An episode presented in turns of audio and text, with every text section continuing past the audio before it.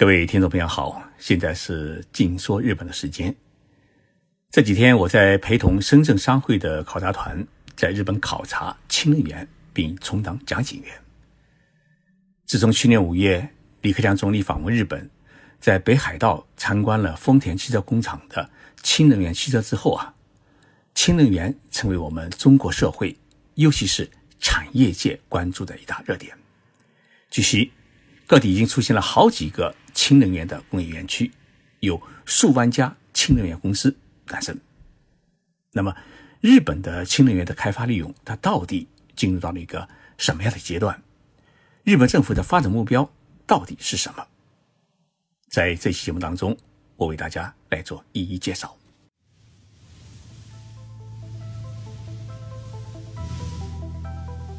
任你波涛汹涌。我自静静到来。静说日本，冷静才能说出真相。我是徐宁波，在东京给各位讲述日本故事。日本的氢能源是从上世纪九十年代开始研发的。最初考虑将氢能源作为汽车能源的研究，是由丰田汽车公司的四名技术人员以兴趣小组的形式开始的。那是一九九二年。在公司的资金支持下，这个兴趣小组的参加者呢是人数越来越多。后来呢，就直接变成了公司的新能源研发部，并于二零一四年呢生产出了第一代的氢能源的试验车。这辆试验车在极寒的加拿大北部和北海道的北端地区，以及高温的非洲大陆进行了反复的内寒、耐高温。耐冲撞的实验，在获得一系列实验数据之后，于二零一六年呢，正式推出了第一代的氢能源车，叫未来。到目前为止，在日本和美国市场已经销售了一万六千多辆。第一代的氢能源汽车全长是四点八九米，它有这么几个特点：第一，它不用汽油。也不用锂电池作为动力源，而是使用液化氢气。第二，氢气氧气的合成反应排放出来的不是尾气，而是清水，所以呢，这辆车就实行了零排放和零污染。第三，车辆的中间部分的底座有一个氢气和氧气的合成装置，被称为是燃料电池。当然，这个燃料电池不是一般概念上的蓄电和放电的电池，而是一个氢氧的反应堆。第四，车上搭载有两个氢气管，一次充气只需要三分钟左右时间，充三分钟左右时间就可以行驶六百五十公里，充满为止是十点五公斤。目前的价格呢是五千日元，大约是三百块人民币，与汽油的价格呢相同。第五。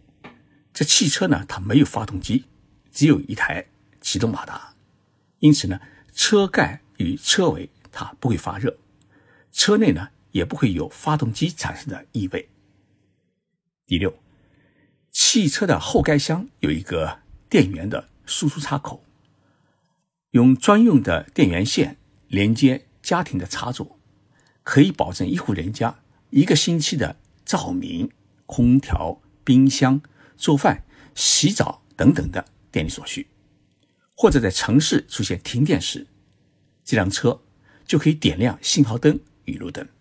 第七，第一代的氢能源车未来，它汇聚了丰田汽车近几年来的最新的科技成果，还有它的设置与装置是实现了高配。氢能源汽车它的输电系统的建立，使得汽车。由原来的耗能的交通工具，变成了一个移动电源的工艺平台。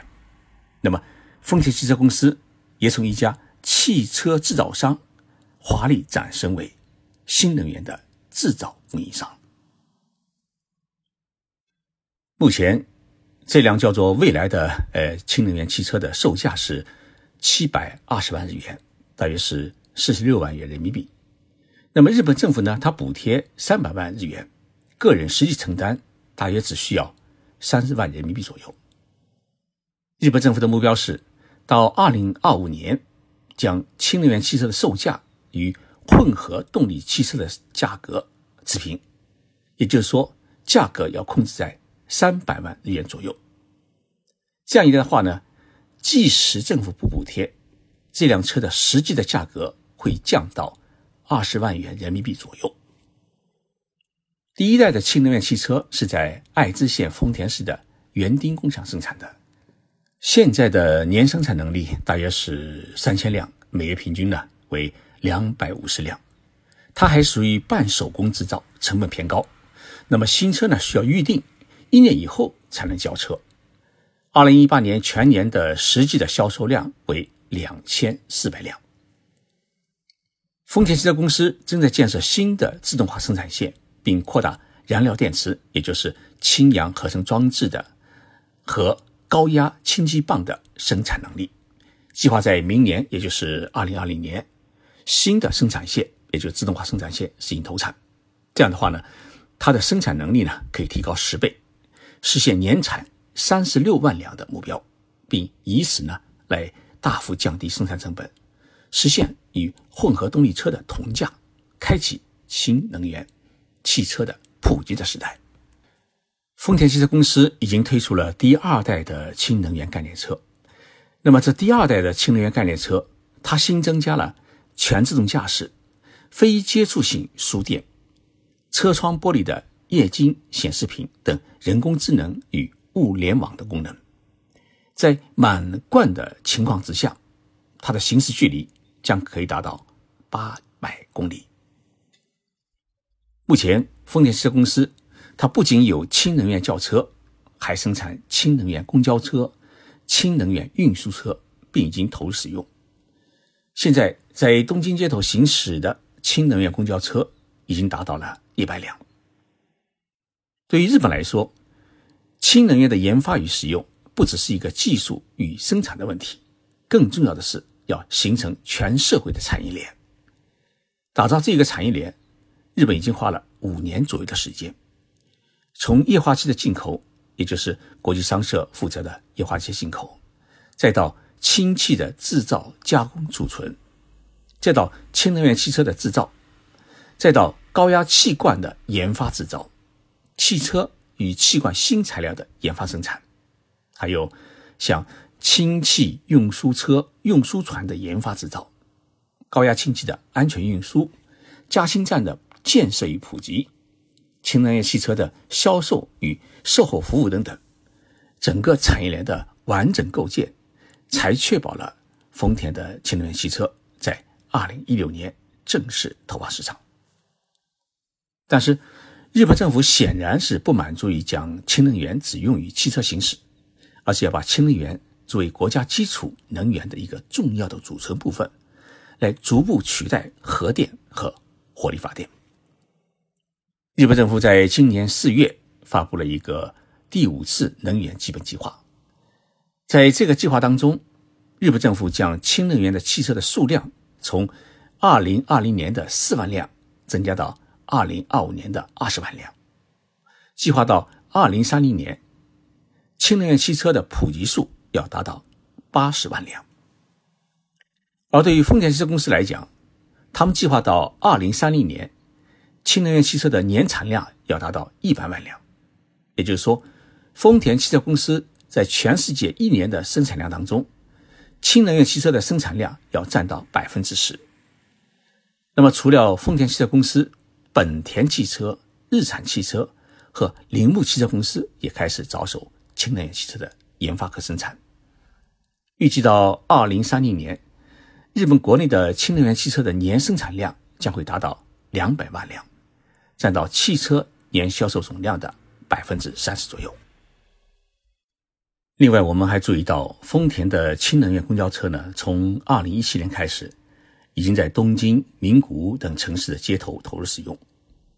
目前呢，全国的总数量是一百多万辆，计划到二零三零年是增加到一千两百辆。对于日本全国拥有二十三万辆公交车的呃。国土来讲，一年只增加十二辆的公交车的速度显然过于缓慢。因此呢，如何鼓励其他的汽车制造商也一起来参与氢能源公交车的制造，逐步的来替代现有的汽车和电池的公交车，对日本政府来讲也是一个很重要的课题。氢能源汽车的普及速度还取决于加氢站的普及量。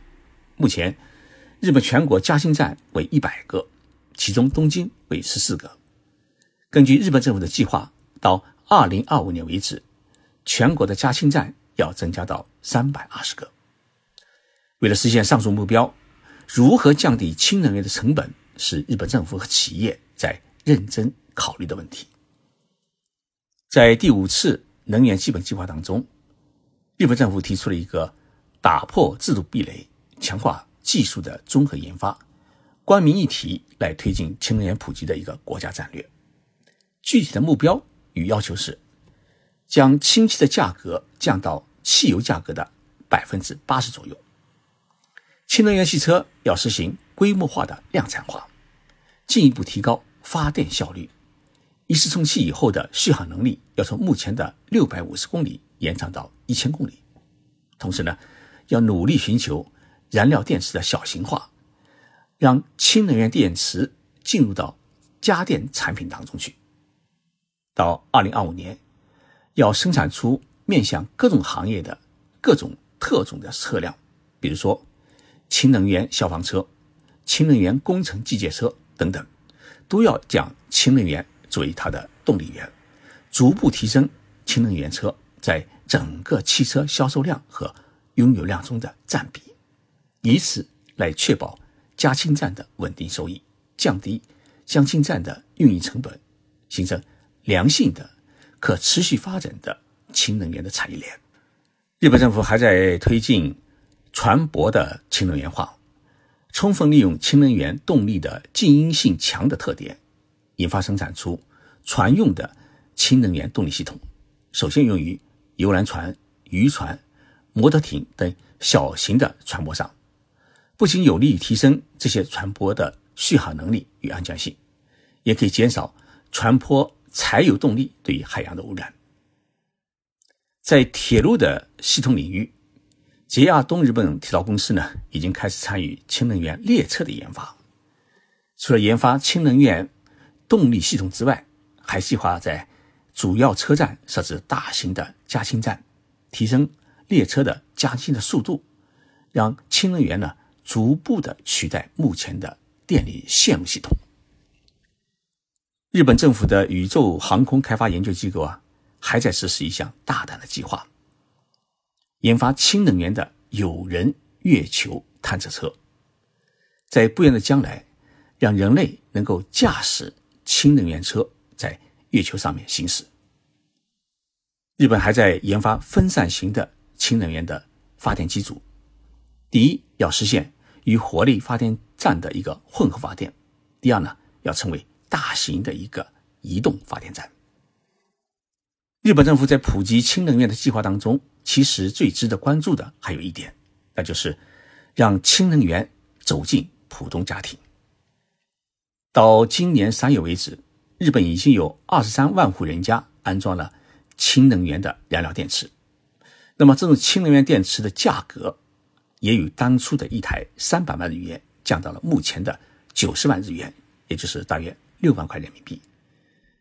日本政府计划在二零三零年，让氢能源燃料电池走进五百三十万户人家的家庭，使得全国有百分之二十的家庭能够用上氢能源。这种家用的氢能源燃料电池，它具备三大功能：第一呢，为家庭提供所有的电力，也就是说，家里自己就有一个发电站。第二呢，燃料电池在发电过程当中所产生的热能，可以转换为家庭中的热水、洗浴、水热地暖的供暖。第三，富裕的电力可以卖给电力公司。现在，日本已经在面临东京湾的月岛开始建设第一个氢能源社区。那么，这个社区就是东京奥运会的选手村。整个社区呢，由两栋塔楼和八栋群楼以及服务设施、海滨公园等组成。明年七月啊，东京奥运会开幕的时候啊，这里将成为各国选手居住的一个选手村。奥运会结束以后，建设公司将对选手村的选手公寓进行改造和维修，将作为一个新型的社区，也就是高级的公寓区。